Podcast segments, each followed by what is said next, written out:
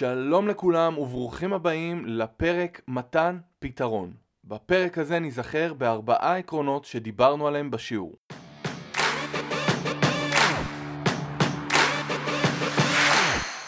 סמסונג קאסט, הפודקאסט של הנציגים.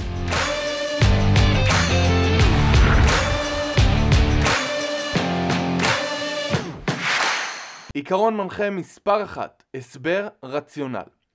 אני מזכיר לכם שהדבר הכי מעצבן זה כשאומרים לנו אלו הנהלים. מה זה אלו הנהלים? אנחנו רוצים לדעת למה. מה הסיפור? תסבירו לי בבקשה את העיקרון שעומד מאחורי זה. זה נקרא הסבר רציונל. הסבר ההיגיון שעומד מאחורי הפעולה או הנוהל. וכשמסבירים ללקוח את הרציונל, יהיה לו קל יותר לקבל את התשובה, גם אם זו לא התשובה שציפה לה. אני מזכיר שבמידה ואנחנו לא מבינים את הרציונל, הדבר הנכון לעשות הוא לשאול מה הרציונל. לדוגמה, אני לא מבין למה ה-SLA של זירוז תיקון הוא יום עסקים.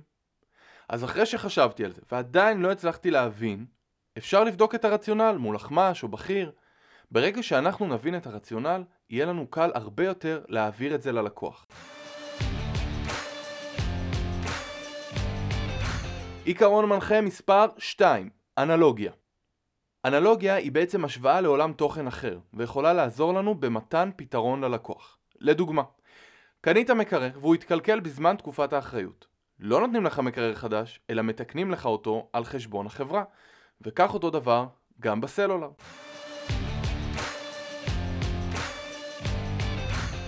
עיקרון מנחה מספר 3, שפה חיובית. קודם כל לא.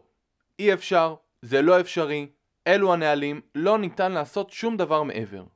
אנחנו לא מתעסקים בזה, וכן הלאה. כל אלו דוגמאות שנרצה לצמצם.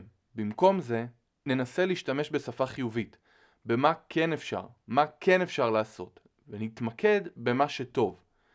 ומה עושים כשבכל זאת חייבים להגיד ללקוח לא?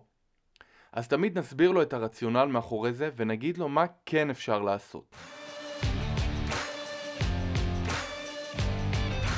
עיקרון מנחה מספר 4 הצגת אלטרנטיבות צריך לזכור שהלקוח לא יודע את האפשרויות שעומדות בפניו. לכן, חשוב שנציג ללקוח אלטרנטיבות כשאנחנו מציגים לו את הפתרון. כך הוא מרגיש טוב יותר. הוא בחר, הוא מעורב. למשל, לקוח שצריך להפקיד את המכשיר שלו לתיקון. נוכל לשאול אותו לאיזה מרכז שירות יהיה לך נוח להגיע, לפתח תקווה או רמת גן.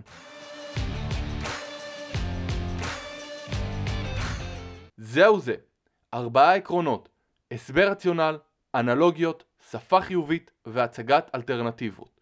כל אלה יעזרו לנו בהצגת הפתרון. תודה רבה לכם על ההאזנה, נתראה בפרק הבא.